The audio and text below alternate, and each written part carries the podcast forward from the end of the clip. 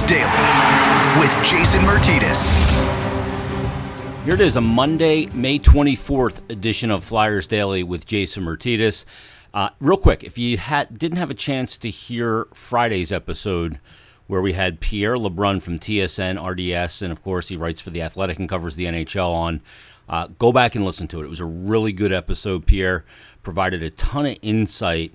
He's a guy that is very plugged in, and he's a guy that has no emotional connection to the Flyers, just covers the NHL, an unbiased reporter, and gave a very good interview. And he had a chance to sit down with Chuck Fletcher, not sit down, virtually sit down with Chuck Fletcher and wrote an article about it. So we get into that and what the Flyers can, need to, and can accomplish coming up in this offseason. So if you missed that episode on Friday, go back and check out Pierre LeBrun. Uh, very worthwhile uh, for you to hear that. But in this episode, the Flyers assistant coaches, we've talked to a couple already. Uh, we talked to Mike Therrien the other day on a Flyers Daily episode. We talked to Ian LaPerriere.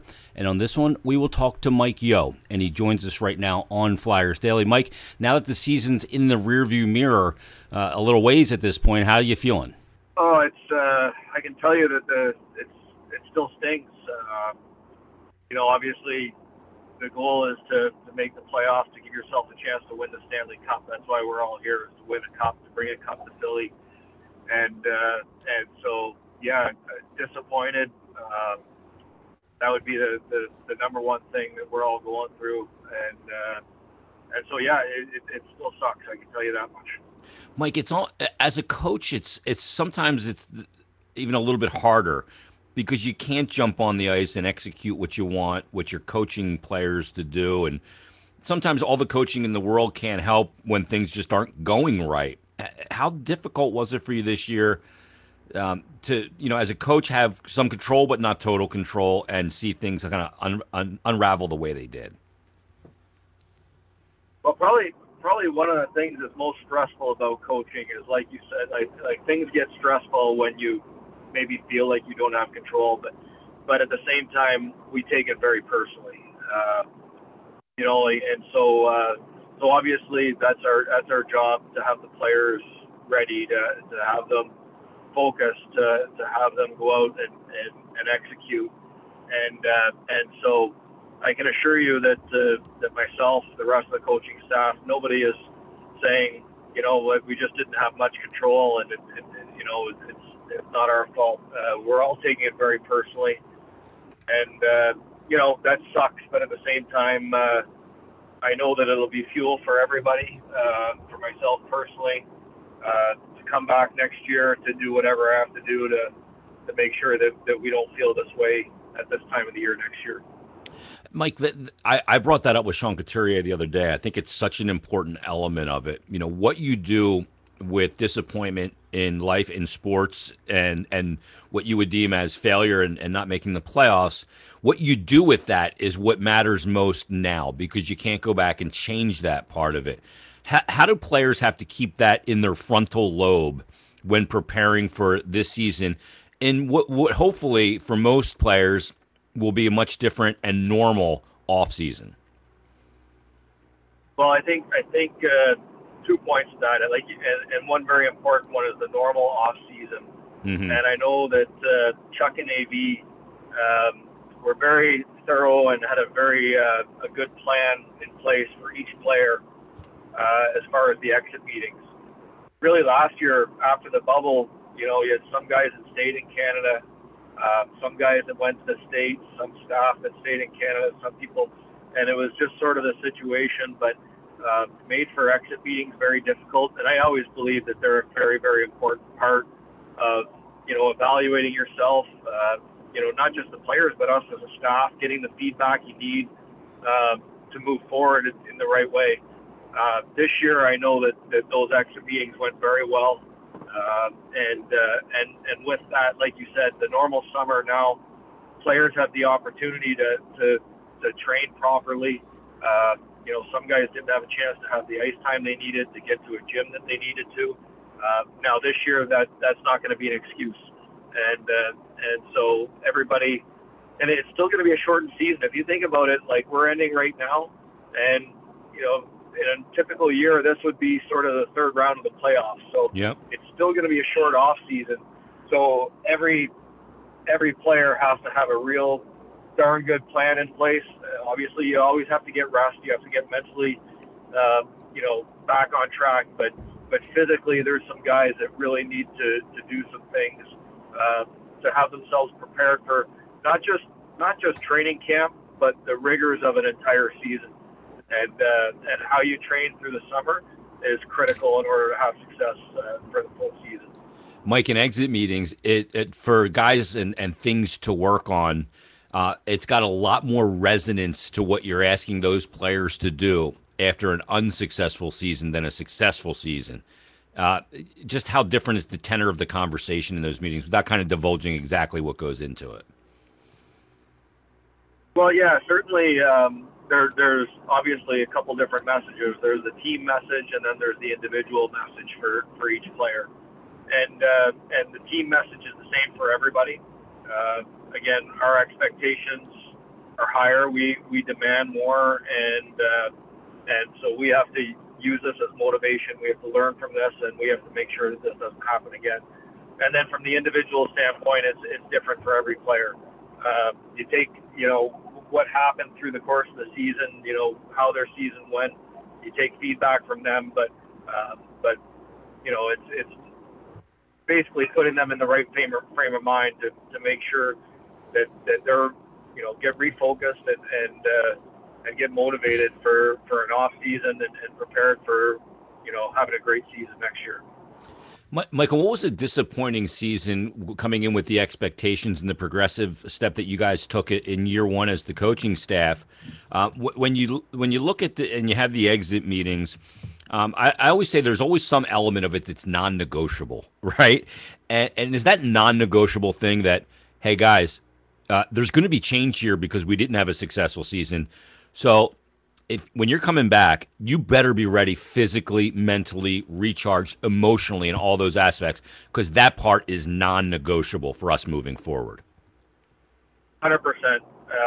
You know, like that'll start at training camp, the fitness testing, the levels that we expect and we demand, and uh, and, it, and, it, and it applies to sort of what what we intend to build here, and and you know that's a Stanley Cup winning team. And in order to do those things, you know, it doesn't just happen because of talent. There's every team is loaded with talent in this league. You know, there's first overall picks. There's on on on all these teams and teams that we're competing with, and basically what it comes down to is our commitment level has to be higher on the ice, off the ice. Um, you know what we demand of ourselves in, in terms of our uh, commitment of how we play the game, uh, both with and without the puck. So yes, these are things that uh, that we will be focused on. Obviously, checking in through the players, uh, with the players through the course of the summer, and then right from day one of training camp. Uh, you know, I know that we'll have an opportunity to have a regular camp next year with exhibition games, uh, and so uh, we're going to have a real good plan in place. You know, the, the irony is we got off to a good start last year. I think we had a good plan in place we weren't able to maintain it this year. We're going to make sure that we have a good start and we keep continue to build through the course of the season. Mike, when you look at it, in some ways, right now, like you're kind of decompressing from this season, and you need that time to to recharge and all those things.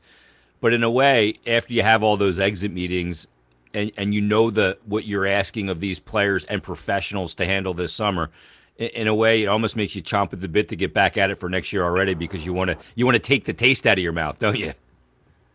Oh, I yeah, for sure. I mean, I, the last thing I'm looking forward to doing right now is sitting around not doing anything. You know, I um, I've got a plan in place at least for myself as far as looking at the analytics, talking about some things, uh, looking at things through some different eyes, uh, and then obviously evaluating all the things that I'm responsible for.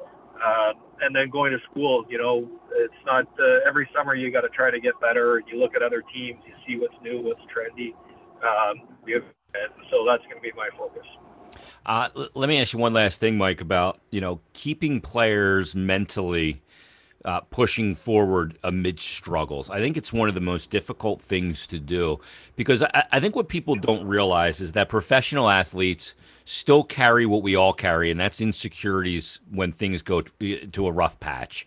Uh, how, how was it this year in trying to get players to push through, even when things weren't kind of turning out the way they wanted? Because it's and you saw it with your group sometimes. You know, one bad thing happens and it turned into two and then three. Uh, how difficult is it, even with professional athletes who've been, you know, the best kid in their town all growing up, uh, that to have to deal with that at the professional level? Yeah, well, uh, like one of the things we always deal with as coaches is uh, is confidence. You know, and, and mm-hmm. confidence is a obviously so a real important thing for players. Yeah, and and uh, it, it it can be lost extremely easily, and it and it can be very difficult to get to get back.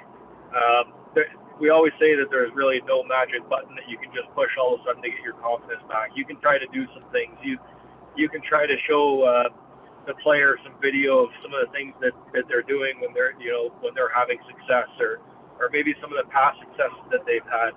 Um, but in my experience, the best way um, to get confidence is always to work.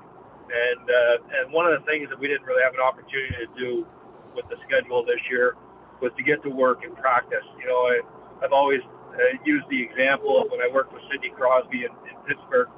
You know, there was a time where he and, and, and as coaches, we can also learn from players. Uh, a time where he was struggling a little bit. We had a day off, nobody was in the rink, and I happened to go in and pick something up. And he's in there after puck after puck, and he must have shot at least 500 pucks that day for me, you can earn your confidence. You earn it through work, and we didn't have really an opportunity for guys to do that this year uh, to build confidence through practice, and, and uh, certainly not an excuse, but but something that was very real, very different for especially the younger players to deal with. Let me ask you about that because, and you're so right. Like you see guys that want to they're not feeling right. So what do they do? They spend as much time as they can on the ice working on things until it does feel right, and you just don't have that opportunity. does the system that you guys run with AV, uh, you know, your uh, your your forecheck, your neutral zone, and your D zone coverage, is is that one that you know that you need to practice a lot? Because some systems are, are really kind of simplistic in nature, but you still need to practice them because those elements of trust, those elements of knowing where guys are to play on instinct instead of thought really matter. And and you can't just do that in games. You need to practice it. Well, when you bring up like instinct versus thought, you're talking about uh, the difference is really split seconds. Uh, you know, when you get into a game, but that's a, that's a massive difference. You know, when a player has to think on the ice, you play slower, um, and when you play slower, you're in between. And next thing you know, instead of a defenseman being directly on top of a guy when he's pinching, he's maybe a little bit late arriving, or a forward is, you know, instead of uh, making the split decision as far as getting on top of their F3, uh, there's their forward and, and making sure that we're covering up our defensemen when they are pinching. These these things, you know, like it's if you're not quick, then then that's when the big breakdowns happen the other part of it too is you can have all the systems you want, but really what separates one system from another is the details in the system.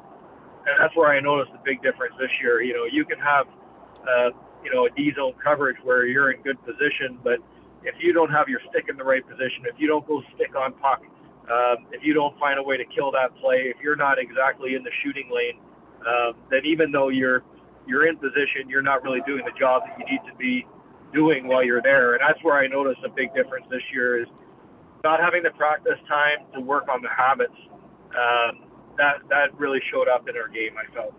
Yeah. Oh God, I, I, talk about that at all levels, don't we? Like, uh, it, it's not good enough to just be in the right spot. You got to do the right thing when you're in the right spot. But you're right; that takes repetition. Um, you gonna get out there and do some fishing? I am. Yeah, that's that's for sure. I you know I don't have a plan yet as far as I'm going to, but uh, but certainly that's that's one of the things I do like to do in the off season, just get out on the water and uh, I don't know. I, I don't really care if I do a whole lot of fishing, but just I, I spend a lot of time, you know, with some friends, with some family. Uh, but I also spend a lot of time in the boat by myself, and great opportunity to sort of reflect and think. And, um, you know, whether it's clearing your mind, whether it's uh, thinking about next year, getting excited. Uh, that's something that I definitely love to do. Yeah, it's there's there's the serenity out there on the water, and you know nobody can can take that away when you're out there. That's awesome, Mike. Uh, have a great summer, man. I, I I'm chomping at the bit to get you guys back already. I, I'm not I'm not ready for the season to be over. I, I'm not leaving feeling satiated enough, but um, I'm really looking forward to a normal summer and getting back to a normal calendar. And man, I hope when you guys are back in the fall that that building is packed again. Yeah, you know what? I can't I can't wait for that. Uh, you know, it, we got goosebumps like the first time that we we played in front of a crowd, and obviously there's only you know a couple thousand people in the building, but uh, but our home ice advantage is such an advantage. Our crowd's so amazing. Um, you know, it's intimidating for the other team. It's so so uplifting for for our group. So can't wait for for us to get out there in front of our crowd again. Absolutely. Well said. Mike Yeo. thanks for joining us on this episode of Flyers Daily. We appreciate it as always. Thanks to Mike Yeo for joining us on this episode of Flyers Daily. Coming up, you're going to hear from Kim Dillabaugh, the Flyers goalie coach. We'll talk to him as our Monday, Wednesday, Friday releases of Flyers Daily continues. So, in other words, we'll be back on Wednesday with another brand new episode. Everybody, thanks for listening. Enjoy your Monday, and we'll talk to you on Wednesday's Flyers Daily.